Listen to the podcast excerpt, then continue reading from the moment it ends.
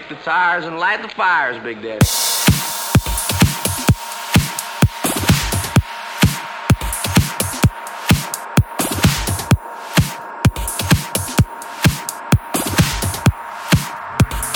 That's right. It was very deep, important stuff. It was good stuff. Was it really, or are you messing with me? Because I don't want to waste my time. I know. Yeah. Dad was like on fire. Literally. Literally. I think that might Literally.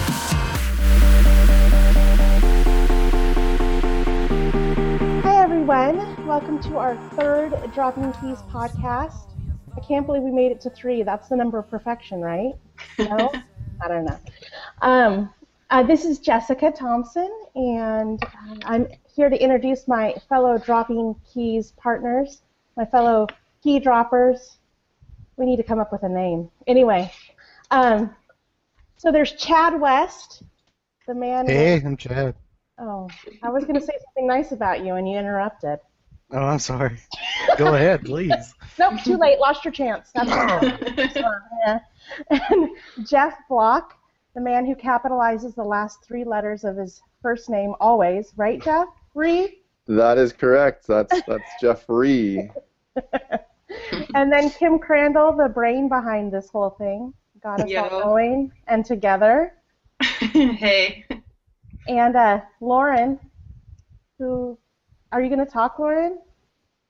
I think she's muted. She's muted. I didn't do it this time, guys. muted Lauren. Not me. But Lauren is our silent our silent partner, I guess, today. so we're uh this is our second our second podcast back from Liberate and we're kind of still a little bit on the Liberate high. So we wanted to start out with a question that we got that kind of goes along with the Liberate message. Um, we actually got this emailed into us. Um, um, I think it's a woman is asking, how do we perpetuate this message of liberate? How do we continue giving this message of liberate if we aren't writers or speakers? Um, she talks about in her email how the message burns in her heart, and every time she hears it, she gets excited and feels a freedom. But and she wants to talk about it, but she's not a writer or speaker. So how do we live this out in everyday life? Um, I guess that's the question in in a kind of a shortened form. Well, I Um, have five steps that she can take.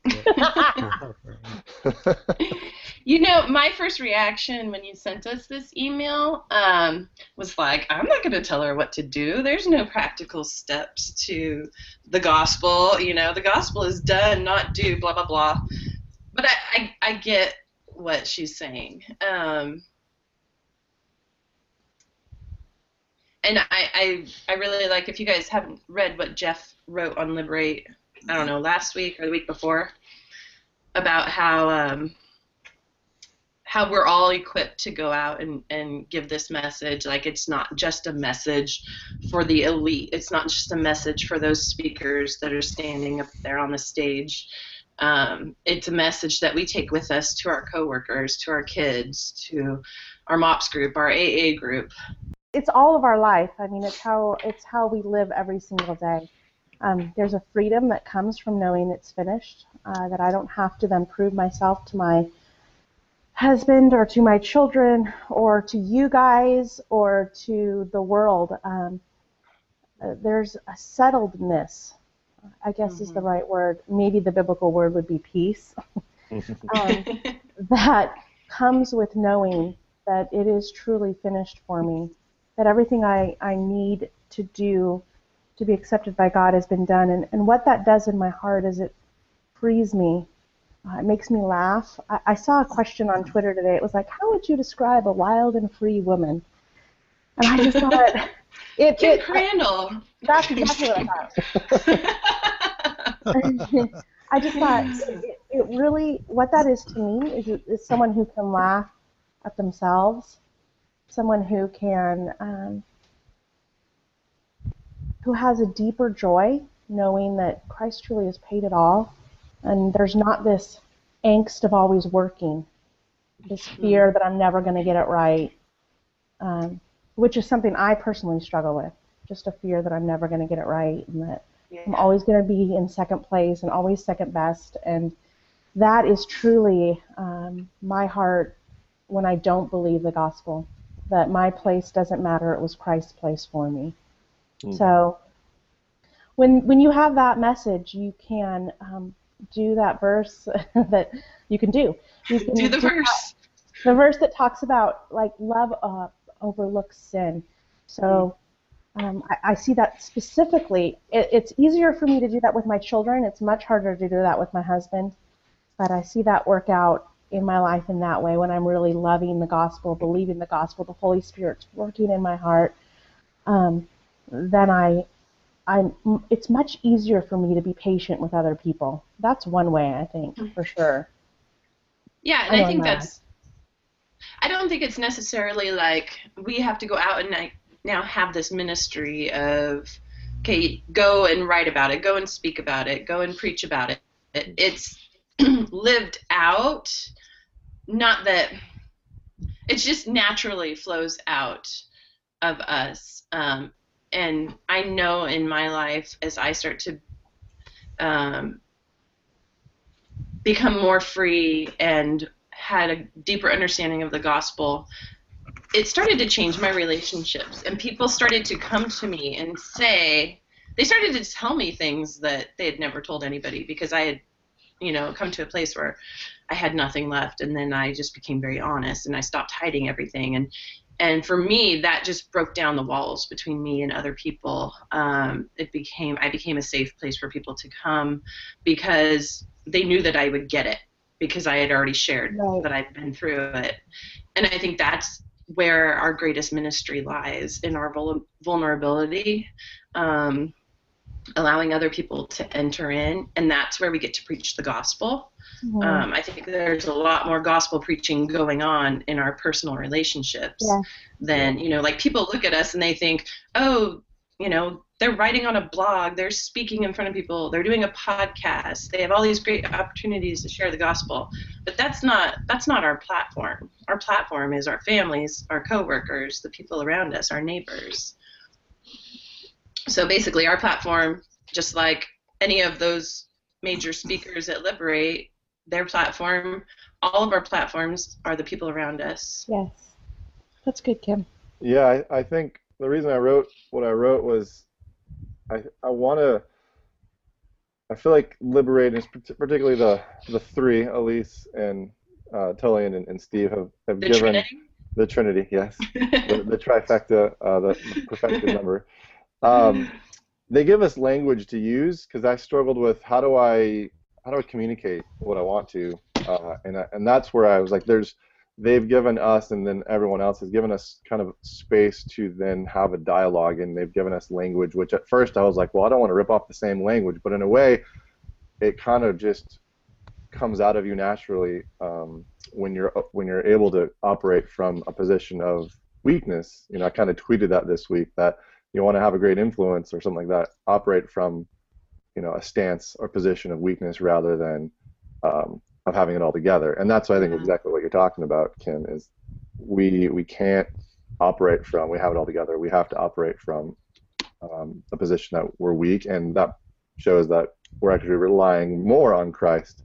But anyway, the the liberate uh, the aftermath of liberate is really to me um, allowing us to use language and give us space to be able to just have it come out as naturally as as it can. So um, I'm glad that that post was picked up because I just kind of hit me all of a sudden in the middle of the afternoon when I wrote it. Yeah, you know, and I think that we are all using the same language, but it's all the language of the gospel. We're all just saying the same Right, thing, right. which is a good thing. That's a good thing. If we were all saying something new, that people should be alarmed because we shouldn't be seeing anything new. Um, and I think I don't know about you guys, but I know I've kind of felt this, and at Liberate, a few things were said where people somehow think just because you're up in front of people speaking or just because you're a part of this ministry that um, that you're set apart from them, that you're kind of on a higher tier. And like a couple of people had talked to us about dropping keys, and we're like, "Do you guys have an office?" Um, I think Jeff, didn't someone ask you, Jeff, if you worked full time for dropping keys, or some? I heard some just some random like. I was like, really? We're like putting out one blog post a week, guys. You know, it, it's um I think just people's perception, they somehow, and I know I do it too. Like when I see that person, like Elyse, I I know Elyse. I know a lot of stuff about her, and we're very good friends. I Do see her on the stage. no, no, no, not that kind of stuff. Um, I see her on the stage, and I think somehow she's better. Somehow, you know, and that's just me being honest. That's where my heart goes, and I have to remind myself because I know intellectually, no, she's not. You know, she's Yeah. just she's You just spent like some me. time with her. yeah, see, she's sinned against me already, so we're good. you know, we've broken that. she's shattered all of my um, yeah, anything that I could put her on a pedestal with. So I think that's the, the key to me is uh, is is get, kind of getting over yourself. If talking about kind of living out that life, because if you want to be honest with someone, you when because people are going to say things that are offensive to you, and they're going to say things to kind of goad you. Um, and really, they're only asking the question, but that's not, that's how they know how to ask the question. Mm. And and you've got to be able to not defend yourself, but to be able to just give the gospel in return.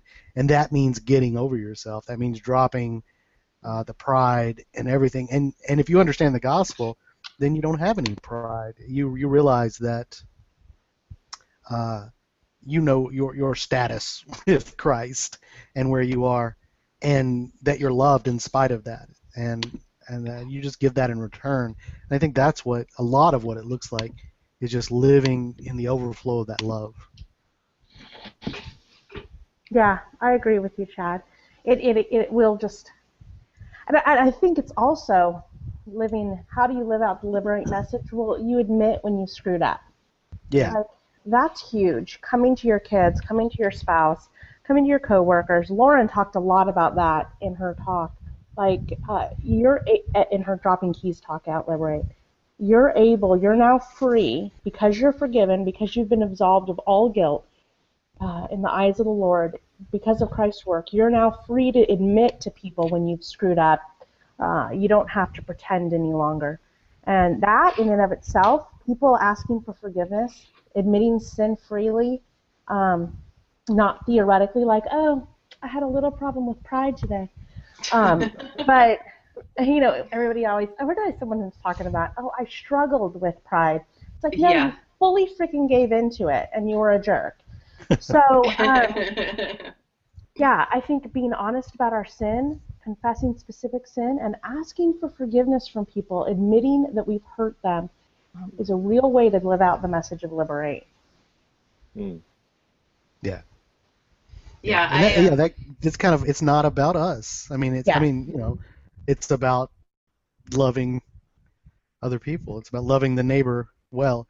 And we often think of it like that, like, oh well, we want to navel gaze and say, well, what what can I do? How can I change? What do I need to do?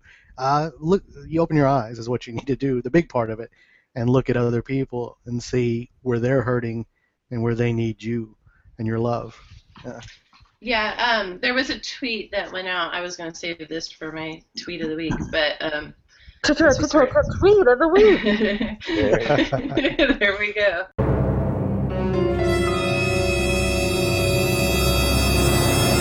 Uh, Marcy Preheim. I don't know. I'm sorry, Marcy. I'm probably butchering your last name. Um, she said, God doesn't require you to have a teaching spot to preach the gospel. Um, I just I just think that fits really well with this question. You know, it's it's not about the teachers and the preachers and the podcasters and the writers. Um, he's asked us all to go out and proclaim the gospel, and we do that um, every day. That was that was yeah that was one of my favorite tweets. I actually did a little tweet art of that uh, because I enjoyed it so much.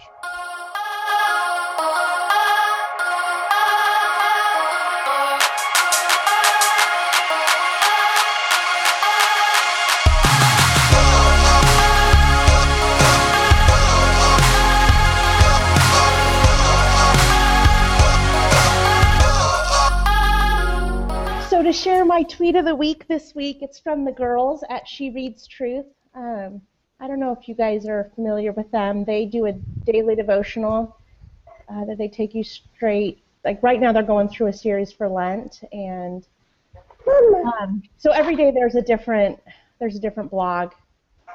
A lot of them are just mind-blowingly good.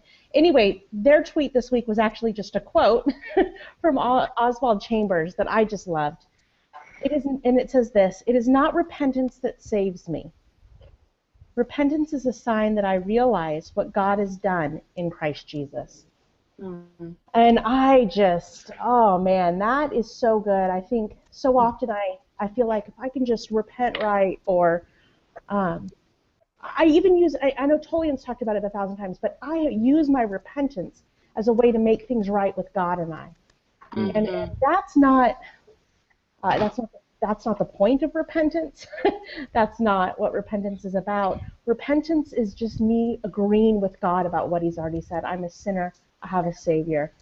And so I just love that. I think church, the evangelical church in general does a lot of, oh, you have to repent, show true repentance. And uh, if you don't do that, then you really haven't repented.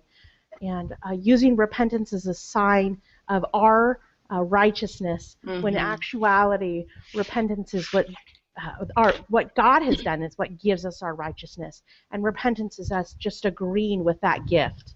So um, I loved that tweet personally. That was real good. That, re- that reminds me of um, Rod Rosenbladt, and I had heard it couple years ago because it was like the the soundbite of the week on issues, etc. Um, and then he said it again at Liberate. He said our repentance is half-assed at best, right. and uh, when I first heard that, I was just blown away. I was like, oh my gosh, you're right. Like I can't even do that right. I need Christ in my repentance. like, yeah. yeah. No, that's really great, Jess. Good tweet, Jess. How about you, Chad? Um, my favorite tweet of the week is kind of like it's an Inception type tweet because it is from Lauren Larkin who is in her time hop. So it's like from last year, but it's recent, but it's not. It's just a big, it's a mind thing. Uh, it's it's from there's a Robert Capon quote, and it says, "You are out from under everything, law, sin, guilt, blame. It all rolls off your back like a like rain off a tombstone." Uh, oh, I love Capon, but I miss that. That's great. Yeah, that's, that's really great and I love how you say his name. Can you say it again? Keep on.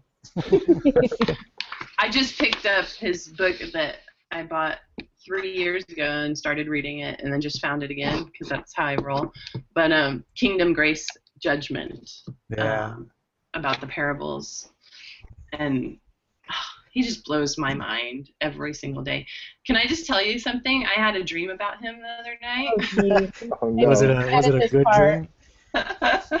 you can edit if you want. it was a great dream. So you guys all know how I absolutely freak out every time I have to speak. And um, I, what did I say to you, Jess, right before the dropping keys dinner? I leaned over and whispered, yeah. "I don't want to do this." like seconds before I started me talking. now. She's like, "You're fine, Kim." so, anyways, um, but this was this totally broke well this and something else but the, this dream just absolutely um, did it for me he robert Capon told me that um, that all the people that i'd be speaking to were dead they were already dead and the only thing that was going to change anything for them was to give them Jesus. The only thing that would give them life was to give them Jesus. Wow. And then he said, Whoa. and this right here is where it all is for me. He goes, You can't screw this up because they're already dead. Wow. wow. I don't know. Read what That's you amazing. want into it. But honestly, I went into speaking with a whole different mindset. Like, I'm only here to give dead people Jesus. They're already dead, so I can't screw it up. I don't know that. sometimes things cool. make sense to me in my dreams, but not to other people. So maybe No, that's awesome. Um, it's very prophetic. My, Yeah. I had a prophetic dream, but it was actually for Kim. oh gosh, this is awful. So Yes, please share, Jen. uh, can I? Do you care? Yeah. No, go ahead. Okay. I was um, nervous about speaking at Liberate because I mean it's Liberate. Because you And, were uh, doing a separate workshop, separate Yeah, from the drop-in right. center. Right. I was part of the pre-conference, and I had this dream that I got there to speak, and there was only seven people showed up, and we all sat around a folding table, and everybody just argued with me and kept having questions the whole time, and like I barely even got through my my talk.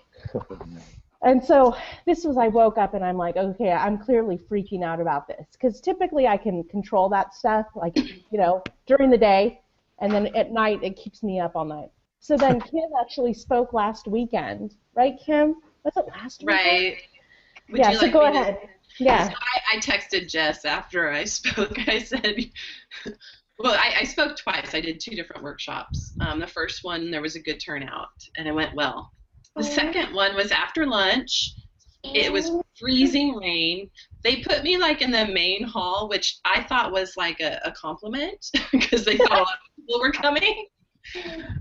I don't know really what it was, but the main hall is. I was at a camp, so the main hall was like this huge trek up this hill, um, away from all the cabins and everything. So nobody wanted to go out in the rain. Nobody. They wanted to go learn how to make what was it, homemade soap or something. um, was one of the workshops, or the obedience dilemma was another. Um, Jeff knows how I feel about that one. Um, and and so so I go up there and I walk into the main hall and it's pitch black. I thought I was late, and um, you know, because I had showed up like few minutes before I speak. And so I just sat there in the dark, and then someone finally comes in, and he turns on all the lights, and he doesn't even notice that I'm in there, and he turns on the sound system and everything, and I'm just sitting there, and then my assistant, they assigned an assistant to me for the weekend. She finally comes in. I'm like, well, I guess no one's coming. She says, well, we'll wait. We wait about 15 minutes. Three ladies show up. They're all from the same church. And so nobody else, you know, we finally, it was like 20 minutes later, no one else is walking in. So we all sit down at a folding table, A folding table. a folding table. And I sit and I teach these ladies. But these ladies kept interrupting me to talk to each other, to be like, oh, we do that really well, don't we? Or, oh, so and so. And they started talking about things that I wasn't talking about. And it was the most awkward thing ever. Wow. And it was just so hilarious because it was exactly like Jess's dream, except for worse because less people were there. so it does happen. It really does. That's crazy. Oh. All right, who's got a next tweet? Is it my turn? Yes. Uh, I'm gonna share two this time because I can. Um, the first was kind of in a way had to do with has to do with what we've been chatting about previous. Um, this came from Rondi Lauterbach. Um, I really enjoy her stuff. And Rondi re- uh, wrote this. She said, Jesus doesn't offer a generic salvation. His rescue is customized, personal, suited to each one who cries. And uh, in a way, I think sometimes we think what we are, uh, we're just a generic Christian. You know, I don't have much to say, or how do I don't blog, I don't do this, and it's just we kind of think that we're just generic. Or, but um, Jesus actually actually rescues us um, in a very personal way and, and suits us. Um, so I thought that was really really good. Yeah, that is good. Especially because she lives in San Diego. So she does. Um, the next one actually is uh, I just want to say this because we were in a way also talking about this early on um, in the podcast. This came from it's just my tweet, but it wasn't me that said it. I tweeted I tweeted my uh, there's a seventh grader in my youth group that we we we were chatting about uh, strength and I actually showed a clip from Tullian, um, and then she she said this. It was really profound. She said, "It takes a lot of strength to admit that you're weak." Mm. And I thought, you know, dang, you're you're processing this pretty well. You're you're 12 years old, and uh, Yeah. I know I'm, I'm just praying that that i- that idea of strength is not something she tries to um, seek, but she tries to operate under a you know the position of weakness and having a strong strong savior. But yeah, I thought that was great, and I'm like, it's, it takes a lot of strength to admit that you're weak. So Mhm. uh, that was from her name's Arhelia, and uh, she comes from a really rad family. So I'm excited that uh,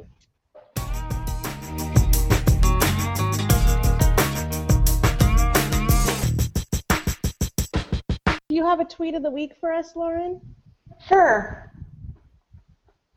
Um, it's uh, just kind of came through this morning. Um, I think it's this morning. Usually I check my tweets pretty fast in the morning, but um, it's something that I, I'd sort of talked about a few years ago in a paper that I wrote, and I just really like this idea, but it's, it's a quote from Ray Cortez through, it was Tullian's tweet, but it was Ray Cortez's quote and the church should be so full of laughter and joy that outsiders press their noses against um, our windows, longing to get into the party. And Yeah. it's true, and I think that 99% of Christians make Christianity something that no one wants to be a part of. Specifically, when we talk, you know, our life, like it's it's about people like the lie. I always kind of roll my eyes at this, but everyone says like, "Oh, I just want to be a good person because people are going to be drawn to that." And I'm like, the last person I'm drawn to is someone who's awesome. Yeah. It's really true. Like I have to unfriend people on Facebook and stop following people on Twitter because their life is too good. It pisses me off. It literally it pisses me off. And I was like, why?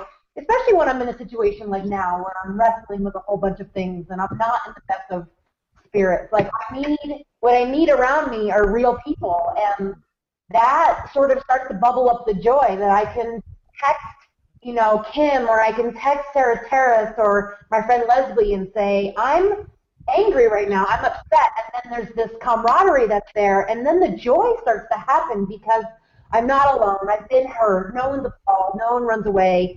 And I think that joy, this is something that um, uh, Jomo, uh, Everhard Jomo spoke about um, in one of his books that I had to read. But he said that the true mark of the Christian is um, a joyous life. Like that's what people, that's like the ability to laugh. Um, I don't think we talk about that enough. So I just love this idea of Mm. uh, this counter Christian culture idea that it's about laughter and parties and not about, you know, beating your back with a whip or starving yourself or asceticism or being so holy that, you know, you're wearing just gray and you want to be like hidden in the corner. It's about vibrant life. And so that to me, like even though I'm not full of laughter or joy at this time, it just really spoke to me. It's the truth. Like it's the the flat out truth. Mm. Um, and I think more people would uh, benefit from being more Christian at parties. So anyway, that's it. That that to me was the best quote that I've seen. Yeah, that's really great. Yeah, it's awesome. What about you, Kim? Well, again, my tweet of the week comes from Elyse Fitzpatrick. Um, she said, Satan, that pile of sh star star, tempts you to sin and then accuses you before your Father. Remember, there is now no condemnation. Run to him. Um, I just love when Elyse is bold on Twitter because I know how bold she is. I just and I, I know what situation she was referring to here, um, and I just love that she said this. But a lot of people Didn't you respond? And uh, and I think you responded pretty well. Well, um, as soon as I read that, I immediately tweeted um, and cue the gatekeepers because I knew exactly where that tweet was going to go, and it went there. Um, She got a lot of sh star star for that tweet. she? yeah. what was it? Okay, so this guy, I won't mention his name. I don't even know who he is, but this was the first comment I read. Um, I don't want to be the Pharisee here, but is it? But it's now okay to cuss. and I was like, okay, first of all, she didn't cuss.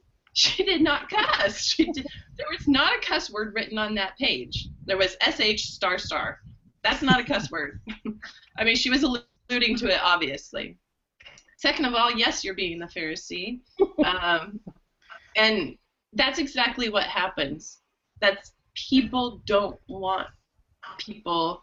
It, it's just we've got these gatekeepers who think that it's their job to check up on us and make sure, just make sure everybody's falling in line, um, because somehow they think that that that that's what Christianity is about is about Yeah. us being good and us not cussing and us doing this and that. Um, and I'm just I'm so fed up with it. I I think I'm going to add a chapter to my book. Um, and I'm calling it Gatekeepers, Naysayers, and Gospel Perverts. And I just, I don't know if they'll keep that, ti- that title or not. I doubt That's it good. but I'm just I'm done with it. I'm so done with people putting their noses in my business and thinking that they're in charge of my holiness. Um, my favorite response, honestly, to this whole thing was the guy who who just wrote hashtag fart at the devil. That's good.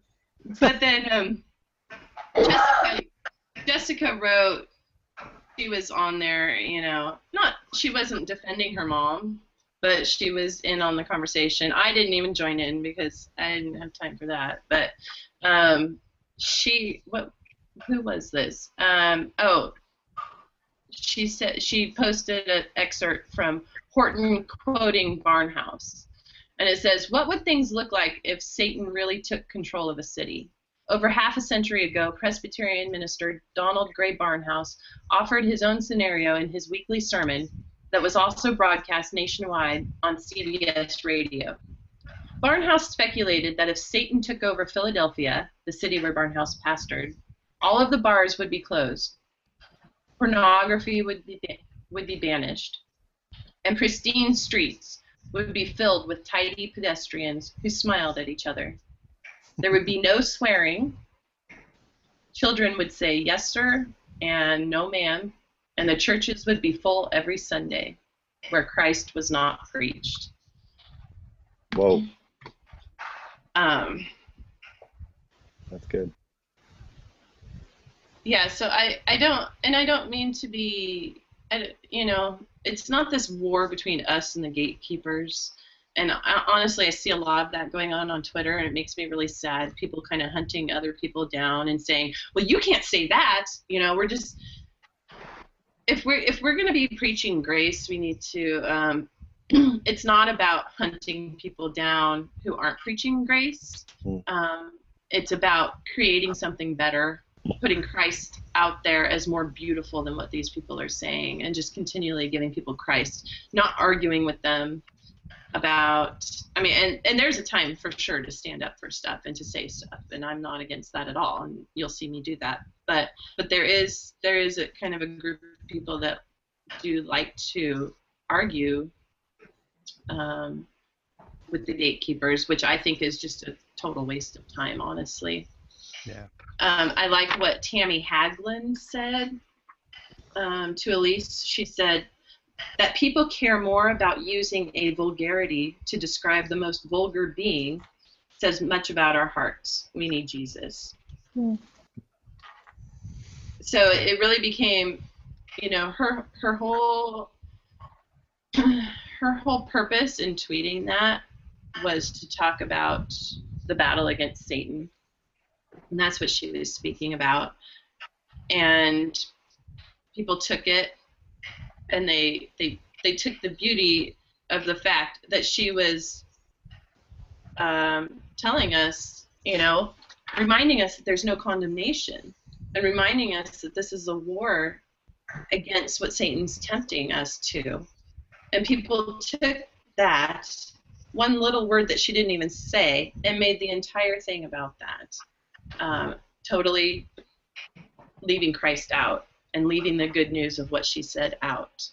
And I think that that's so much of what happens in Christianity. Mhm. And with people who think that it's their job to make sure that we don't open the gate and free people.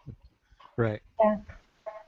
It reminds me of this quote, uh, just t- going back to not what she talked about, except that when she's talking about Satan, so his he's called the accuser of the brethren, and I heard I think Tim Keller, I'm not sure who, talking about how he doesn't just accuse us of our badness, which we we would automatically think yes, he brings up lot he brings up things that we've done, our past constantly, but another way he accuses us is by telling us that we're so good we don't need God.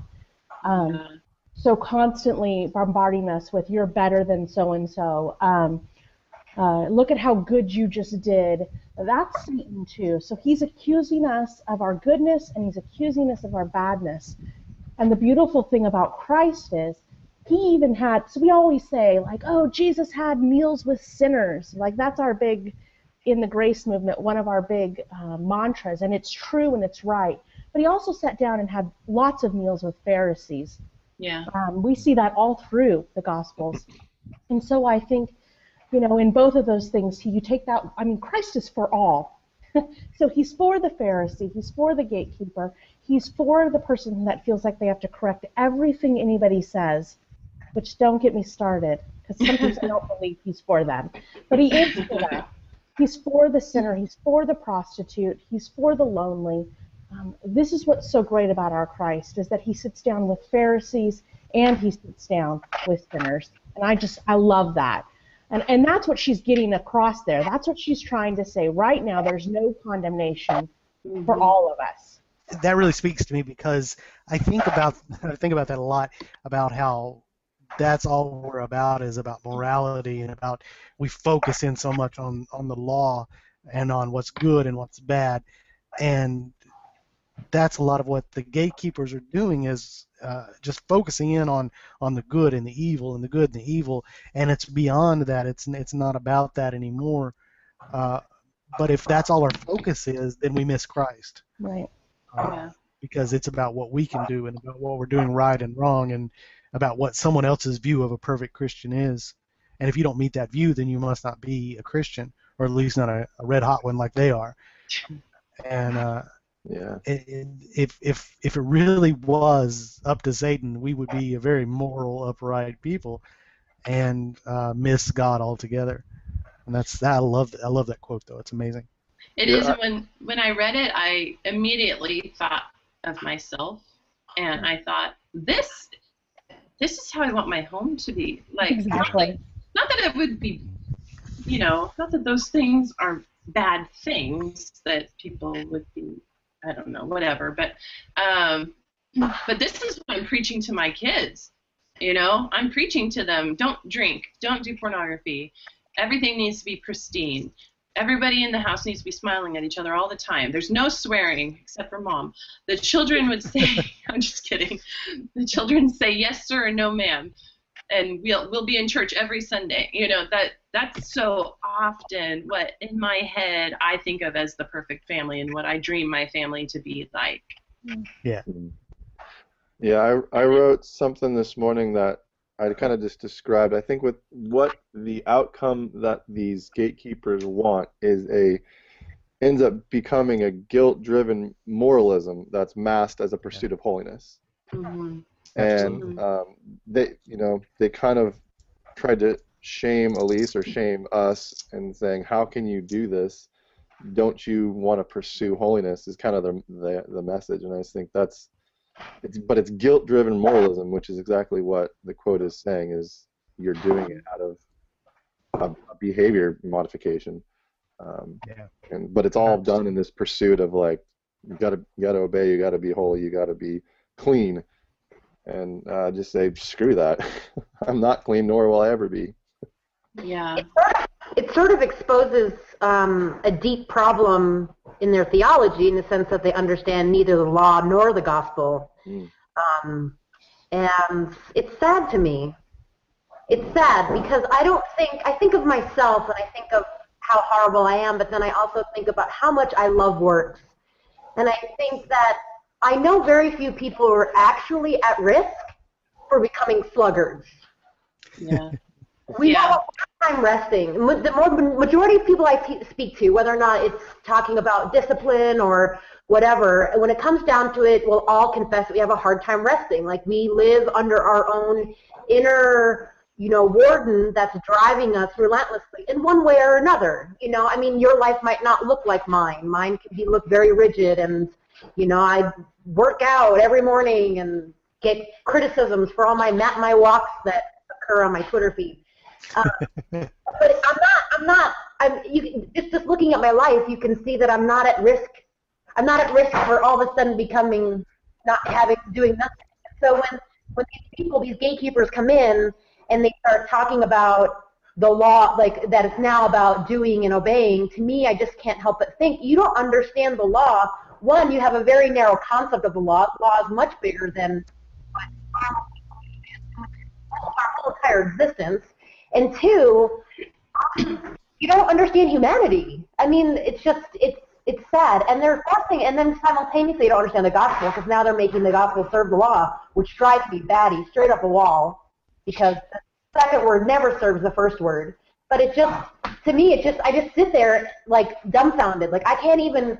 I don't even want to argue with you because we're not even dealing with the same set of words. We're not even looking Yeah. at the same way. We're on two different planes. Have fun with your life, gatekeeping. I'm going to go throw a party. Yeah. well, and I think that's the point of when we do speak to the gatekeepers, whoever they may be. You know, they don't, they're not going to call themselves the gatekeepers, but They um, might actually. well, that's Yeah. true. I did. I saw in someone's Twitter bio one time. It was something like keeping Christianity. Mm. I don't know what the word they used was, but I was like, seriously? Like I thought it was a joke.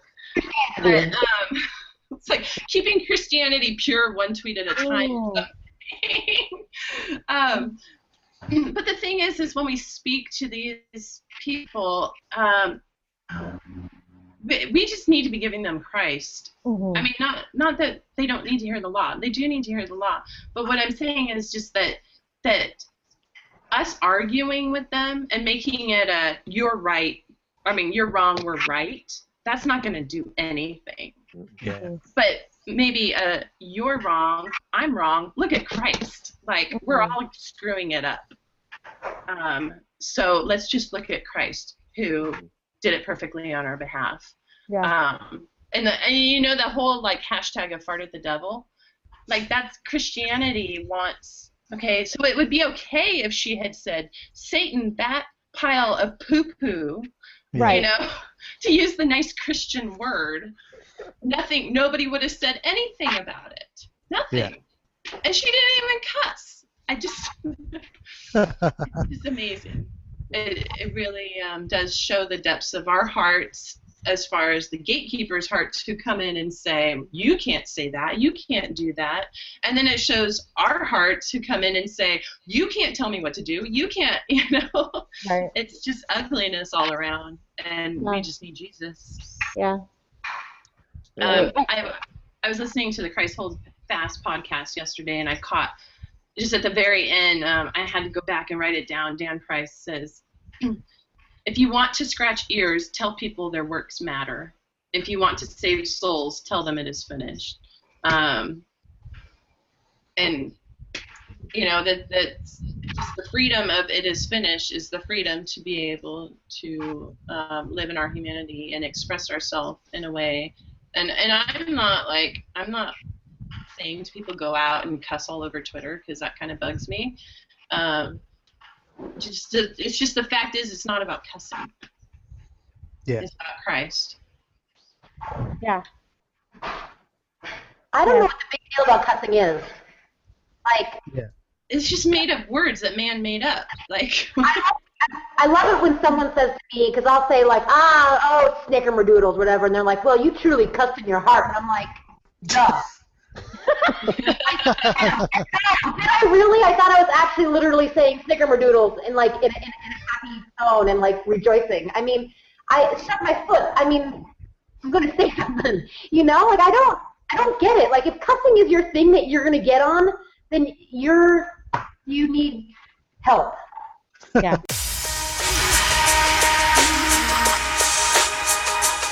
Oh no, she's gone. Oh. Oh, Lauren, Lauren. Saying, Lauren, you're gone. We can't hear you. SSH star star. No, no, no. Edit that out. Am I back on? Don't worry, it's Jeff doing the editing. Wah, wah. Writing us a note. Put it in the yeah. Well, thanks so much for joining us for this episode of Dropping Keys. Uh, to quote Big Kim, uh, grace out.